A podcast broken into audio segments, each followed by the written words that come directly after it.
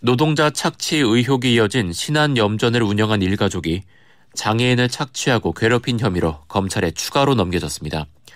전남경찰청은 최근 염전 운영자 장모 씨 등 일가족 네 명을 상습 주운 사기와 장애인복지법, 장애인차별금지법 위반 혐의로 검찰에 기소 의견으로 송치했습니다. 이들은 지난 이천십사 년 칠월부터 지난해 오월까지 염전 노동자의 심신장애를 이용해 월급을 상습적으로 빼돌리는 방식으로 일억 천오백만 원 상당을 가로챈 혐의를 받고 있습니다.